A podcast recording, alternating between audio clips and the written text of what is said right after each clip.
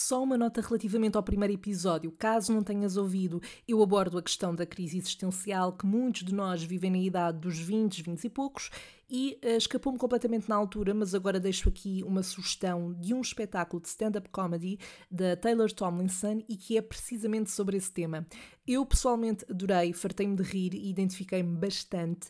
É o tal riso que nós chamamos de riso de nervoso. O espetáculo está disponível na Netflix e chama-se Taylor Tomlinson Quarter Life Crisis. Eu espero que gostes, fica aqui esta recomendação e agora passemos ao que interessa.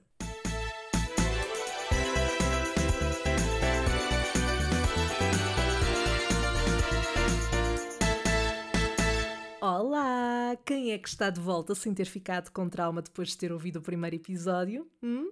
Yep, és tu. E deixa-me dizer-te que tu és inteiramente responsável pelas decisões que tomas, ok? Quero só deixar isso claro. Se estás a ouvir pela primeira vez, ignora toda esta introdução e seja muito bem-vindo ou bem-vinda. Espero que já tenhas a tua vida aí para te acompanhar. Eu já tenho aqui a minha caneca de café ao lado, porque comigo tem mesmo que ser à caneca. Salve seja. Bom, eu estou só a rezar para que os meus vizinhos do andar de cima não decidam começar a arrastar cadeiras durante a gravação deste episódio, porque eu já tive que começar a gravar umas três vezes, não estou a exagerar. Portanto, oremos, irmão ou irmã. Ora bem, o que é que me traz aqui hoje? Começo por deixar uma questão. Quem é que nunca passou por situações embaraçosas no local de trabalho? Se calhar ao nível a que eu cheguei, não. Mas lá está, ouvir esta história é uma ótima oportunidade para te sentires menos mal com qualquer episódio constrangedor que tenhas vivido nesse tipo de contexto. Então, eu hoje venho-te contar duas situações que me aconteceram, uma bem mais constrangedora do que a outra, mas as duas perfeitamente aptas para fazerem parte deste episódio. A primeira aconteceu na minha primeira experiência profissional depois de terminar a licenciatura, ou melhor, no meu primeiro estágio, sim, porque eu sou colecionadora de estágios, mas essa é provavelmente uma história para outro episódio. Eu tirei jornalismo e poucos meses depois de me licenciar surgiu uma oportunidade de fazer um estágio curricular que já não era curricular porque eu já não estava a estudar, mas na inocência dos meus 21 anos e não tendo nenhuma experiência prévia, tudo me pareceu aceitável na altura, inclusive assinar um protocolo que dizia estágio curricular. No fundo, aquilo que eu aceitei fazer foram três meses de estágio, sem qualquer tipo de protocolo com a minha faculdade, numa revista online e as condições eram as seguintes.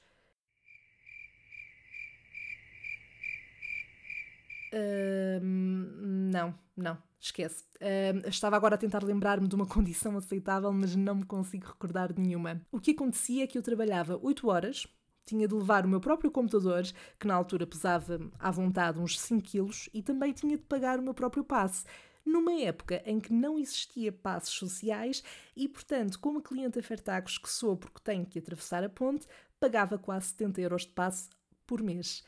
O estágio não era remunerado de todo, não havia sequer qualquer tipo de subsídio de alimentação e, de uma forma geral, podemos dizer que eu praticamente pagava para poder trabalhar.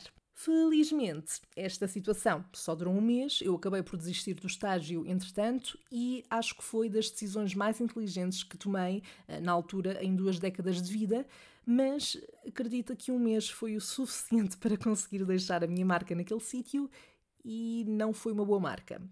Se não estou em erro, isto aconteceu na terceira semana em que estava nesse sítio a estagiar, ou a ser explorada, se preferirmos usar termos mais próximos da realidade. E o que aconteceu foi que eu cheguei ao local, comecei o dia de trabalho perfeitamente normal. Um, e nesse dia eu tinha levado para o almoço uma marmita de arroz com ovos mexidos, uma daquelas refeições que claramente fazemos à pressa na noite anterior. Até aqui tudo perfeitamente normal, certo?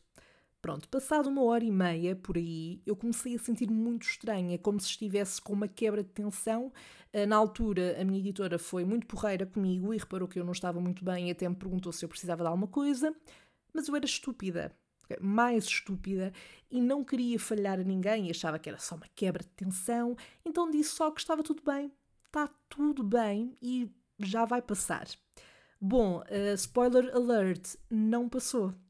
não passou. Minutos depois, eu sinto a necessidade de ir à casa de banho, dá-me uma enorme vontade de vomitar. Ah, deixa, eu não avisei, mas este episódio é muito provável que seja um pouco visual e eu peço desculpa desde já por isso. Bom, e estava a dizer que me dá uma enorme vontade de vomitar, mas ao mesmo tempo não saía nada. Até que chegou um momento em que eu pensei que já me estava a recompor e lá voltei para o meu lugar.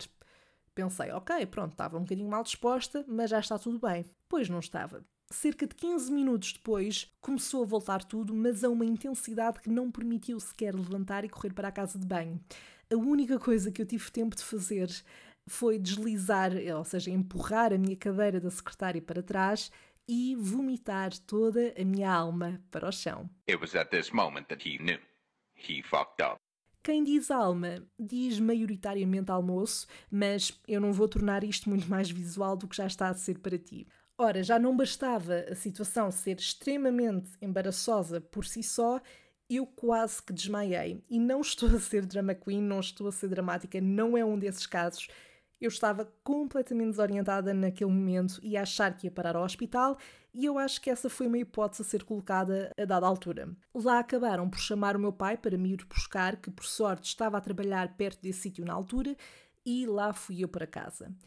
Eu, nesse momento, como deves calcular, não estava concentrada em refletir sobre aquilo que tinha acabado de acontecer. Eu, na verdade, só queria passar a ponto 25 de abril sem a meio ter um ataque de vômito outra vez e o mais curioso foi que, no caminho para casa e até quando eu cheguei mesmo a casa, uns 20 minutos depois, tudo bem que eu não estava super saudável e completamente recomposta, mas já não me sentia propriamente mal, já não me sentia completamente fraca como estava na redação, uh, não sentia que estava com a tensão super baixa, achava só que continuava a estar um pouco enjoada e nem queria pensar em comida, mas o certo é que parece que fiquei quase curada no momento em que cheguei a casa ou durante o trajeto de, de, do caminho do trabalho até casa. Então, mas afinal, o que é que levou a que isso tivesse acontecido assim repentinamente, Sandra? Bem, eu na altura achava que poderia estar a ter uma gastroenterite, na verdade, mas pela forma como a coisa se resolveu, penso que aquilo que aconteceu foi que tive uma paragem de gestão até porque tudo aconteceu passado pouco mais de uma hora depois de ter uh, almoçado. Eu confesso que não sou uma pessoa que acredita propriamente em forças do universo ou coisas extremamente espirituais. Mas se me disserem que este episódio foi um sinal do universo a provar-me que eu não ia aguentar lá muito mais tempo, Bom, eu não descartava assim tanto essa forma de olhar para a situação. Claro que na altura a minha editora até me disse que eu não devia ir trabalhar no dia seguinte e que devia ficar a descansar, até porque era uma sexta-feira, portanto era um dia uh, até ao fim de semana, mas eu acho que já mencionei aqui que sou estúpida, não é? E portanto, aquilo que eu pensei foi: não, não, não, já que tive que passar por todo aquele episódio constrangedor, ao menos vou tentar compensar e mostrar que estou empenhada e que eles podem contar comigo. Se eu soubesse aquilo que sei hoje, acredita que eu tinha seguido aquele conselho e tinha ficado em casa. Mas pronto, estamos sempre a aprender, não é? Errar é humano, sempre ouvi dizer. Esta é a primeira situação que queria partilhar contigo e acredita que só de voltar a lembrar parece que aquela vontade de cavar um buraco e esconder-me voltou. Eu às vezes penso se não seria ótimo termos um género de um comando tipo um comando de televisão, mas que nos permitisse apagar eh, certas memórias da nossa vida, não só na nossa cabeça, mas também para os outros a que assistiram, eh, para, para os outros que assistiram a esse episódio. Aliás, eu desconfio, talvez esteja a dar mais importância do que aquela que teve, mas eu desconfio que uh, os meus colegas de redação, nessa altura, tenham tido tema de conversa durante uns bons tempos, à hora do almoço, sobre aquilo que tinha acabado de acontecer. Bom, mas tirando o facto do episódio em si ser completamente horrível, pelo menos é uma história para contar e é conteúdo para este podcast. Aliás, eu até acho, eu até acho que o universo lá está, pensou: calma, Sandra, calma. Tu um dia destes, tu ainda não sabes, mas tu um dia destes vais ter um podcast onde basicamente o material que vais levar para esse podcast são as histórias embaraçosas da tua vida. Portanto, eu estou só a dar-te material para trabalhares, ok? E por falar em material, passemos então ao segundo acontecimento. Como te disse no início, não é tão grave, até tem a sua piada, mas aquilo que aconteceu foi: eh, eu já há mais de um ano tive a brilhante ideia de definir uma mensagem de voicemail.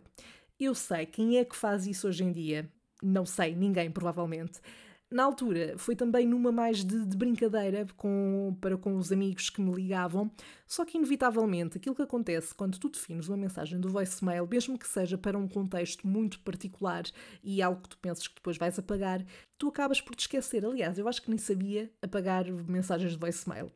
Então acabas por te esquecer que tens uma mensagem de voicemail para quando não atendes uma chamada e a verdade é que eu me esqueci e só me lembrei disso há uns dois ou três meses atrás. Durante o período, portanto, passado pouco tempo de eu ter definido essa mensagem de voicemail, eu comecei a trabalhar, mais uma vez como jornalista, porque eu gosto de bater com a cabeça na parede, e durante o ano inteiro em que estive nesse trabalho, tive naturalmente de fazer muitas chamadas e de atender outras. E como deves calcular, houve muitas chamadas que eu não consegui logo atender, mas nunca sequer me lembrei que tinha essa mensagem pré-definida. A parte menos má disto tudo é que a mensagem não era propriamente terrível, não era propriamente uma mensagem que me fizesse andar com um cartaz na rua a dizer olhem para mim, sou maltratada mental. Mas era muito pouco profissional, eu diria. Na mensagem eu dizia algo como Olá, eu sou Sandra Faria e se estás a ouvir esta mensagem é porque eu por qualquer motivo não te consegui atender, mas não te preocupes, assim que conseguir devolvo a chamada, espero eu. O que é que estraga aqui isto tudo? Se eu tivesse acabado a mensagem no assim que conseguir devolvo a chamada, até estava tudo bem. Notava-se que era um tom se calhar um bocadinho infantil, mas acho que à partida as pessoas não iriam sequer levar a mal. O problema é o espero eu. Porquê é que eu fui dizer aquilo? Portanto, não é uma mensagem horrível, mas também não é suposto que alguém que esteja à espera de falar com uma jornalista ouça uma coisa deste género. Espero eu. O que é isto? A verdade é que eu só me lembrei que tinha esta mensagem de voicemail quando já nem estava a trabalhar nesse sítio, porque alguém me disse que me tinha ligado e que depois ouviu a minha mensagem. E só aí é que eu pus a mão na cabeça. Oh my god! Bom, a boa parte disto é que claramente no meio de mil chamadas de jornalistas por dia que estas pessoas, ou que a maior parte destas pessoas deve receber, ninguém se vai lembrar à partida da atrasada mental que tinha esta mensagem. Acho eu. Vamos esperar que sim. Eu tenho a sensação de que tenho outras histórias engraçadas em contextos profissionais para contar e eventualmente elas vão surgir e vão ser material para outros episódios, mas por favor, se te identificaste com alguns, uh, com algum destes episódios ou tens também histórias destas para partilhar, conta-me tudo, porque eu sou muito cusca e gosto de saber estas coisas e gosto de me sentir um bocadinho menos mal comigo. Já sabes que podes fazê-lo através das redes sociais do podcast, é só procurares por Salve Seja Podcast, tanto no Instagram como no Facebook, ou enviar por e-mail. O e-mail é salvesejapodcast.gmail.com, não há nada que enganar. Mas antes de me despedir, vamos à nossa rubrica O que é que a Sandra faria?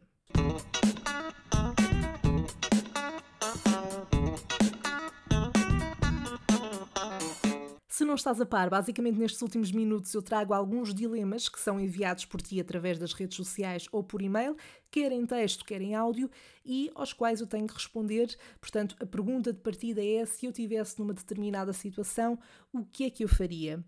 Para este episódio, eu selecionei mais dois dilemas, dois cenários que vocês me propuseram e não se preocupem, porque os restantes que participaram eu tenho tudo guardado e vou certamente responder a todos nos próximos episódios. E desde já, muito obrigada pela vossa participação, porque honestamente eu achava que iria ter que inventar eu mesma dilemas para responder e fingir que eram de outras pessoas, sob o risco de ninguém querer participar, mas não foi isso que aconteceu. Portanto, obrigada por alinharem nesta brincadeira comigo. O primeiro dilema vem de uma voz que vos pode soar familiar. Vamos ouvir. Bem, um, olá a todos. O meu nome, uh, pronto, como já devem ter percebido, o meu nome é Salvador, Salvador Sobral. Um, o que é que eu, eu gostava de saber o que é que a Sandra faria um, se de um momento para o outro, Sandra, na tua vida, alguém, uh, alguém não, um médico, não é? não era alguém assim, mas um médico se virasse para ti e dissesse: Olha, Sandra, uh, tu só tens sete meses de vida, ok? E, e é pá, o teu coração não está a dar bem e, e vais, ter de, vais ter de fazer uma operação. Um, e aí eu gostava de saber o que é que tu sentias naquele momento e para além disso, um, pá, se desse assim um prazo quais eram as coisas que tu achavas que tinhas mesmo de fazer, ok? Um beijinho para ti. Bom, desde já uh, agradecer-te, Salvador Sobral, por teres participado aqui nesta rubrica e por teres ouvido o episódio. Muito obrigada. Um, então, essa, eu, eu gosto muito desse tipo de perguntas porque me faz sempre refletir imenso sobre vários uh, aspectos da minha vida. Uh, eu acho que a minha primeira reação seria chorar imenso e isto, conhecendo-me como eu me conheço, iria demorar, ia, iria ser algo que iria persistir durante alguns dias, um, porque eu ia realmente dramatizar imenso. Uh, eu acho que é uma reação um bocadinho normal quando te dizem que, tens, que estás numa situação de risco ou que tens um tipo, uh, um, um prazo de vida limitado ou que vais ter que te submeter a uma operação que pode correr bem ou pode não correr bem. Um, pronto, e depois de ultrapassar essa fase de uh, drama e de chorar imenso, eu acho que, obviamente, e não querendo ser clichê, mas iria olhar para a lista de coisas, sim, porque eu tenho uma lista de coisas que quero fazer antes de morrer. Quem não, não é? Pelo menos se não tenho uma lista escrita, tem algumas coisas que, um, que já tenham pensado, diria eu, e eu de facto iria olhar para essa lista e começar por descobrir como é que poderia ir riscando essas coisas que queria fazer. Obviamente, viajar pelo máximo de países que conseguisse. Eu estou aqui a falar como se eu tivesse muito dinheiro, eh, inclusive é numa situação dessas para o fazer. Mas pronto, vamos, eh, vamos, vamos contar com isso. E pronto, e iria viajar imenso, provavelmente iria tentar tirar cursos que sempre quis tirar, assim mais práticos e que nunca cheguei a tirar.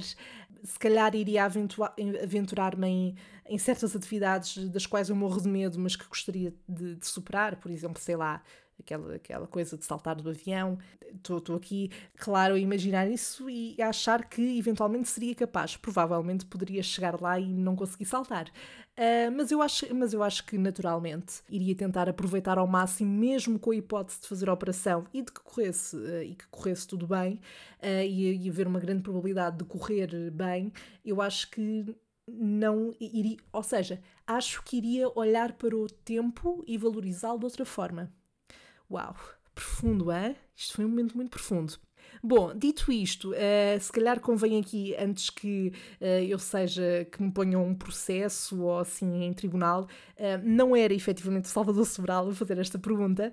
A pergunta é de um grande amigo meu, o André, que é um incrível um, imitador da voz de Salvador Sobral e não só, eu acho que ele consegue imitar outras vozes e, portanto, está aqui a prova de como ficou incrível. Portanto, André, muito obrigada por isto. Eu fartei-me de rir quando ouvi este áudio, este áudio pela primeira vez e, e agora também quando estava, quando estava a ouvi-lo novamente. Vamos então passar para o próximo dilema que vem do Tiago Constante e que colocou o seguinte cenário nos comentários no Instagram. Então, surgiu uma proposta para ir trabalhar para fora, é só pegar e ir. Uh, ligaram na sexta-feira, o trabalho era para começar segunda. Vamos dizer que o país era talvez Dinamarca, Noruega, Suécia, um desses, dentro da área que estudaste. O que é que a Sandra faria? Aceitaria de imediato ou arranjaria mil desculpas para não ir? Então, um, eu, e, e, estou mesmo a ser honesta, tendo em conta que eu passo a minha vida a dizer que quero, que gostava muito de ter a experiência de, de, viver fora durante uns tempos e de viajar, e eventualmente já, já até me candidatei o ano passado uh, a Erasmus, mas infelizmente não consegui fazer, uh, eu acho que iria aceitar, eu acho que iria aceitar, acho que acabaria por sentir a pressão de ter que definir uma série de coisas nesse curto espaço de tempo, a nível de, ok, onde é que, onde é que eu iria ficar, arranjar casa, tratar dessa parte toda mais burocrática, mas eu acho que aceitaria. Também tenho muita curiosidade em conhecer esses países que, que mencionaste, qualquer um deles, tanto pela parte de, do estilo de vida como parte cultural e, e etc. Portanto, acho que qualquer uma seria, qualquer um desses destinos seria um desafio. Portanto, sim, sendo completamente sincera, eu acho que aceitaria. Claro que lá está, há sempre outros fatores que depois têm que ser tidos em conta, mas assim como primeiro instinto, aceitaria de imediato, sem dúvida. Isto era o que eu faria nestas situações, mas eu quero saber também como é que tu reagirias em cada uma delas. Portanto, partilha comigo mais uma vez através dos comentários nas redes sociais do podcast. E por agora é tudo, minha cara ou meu caro. Chegamos ao fim de mais um episódio, mas as histórias não ficam por aqui. Bye!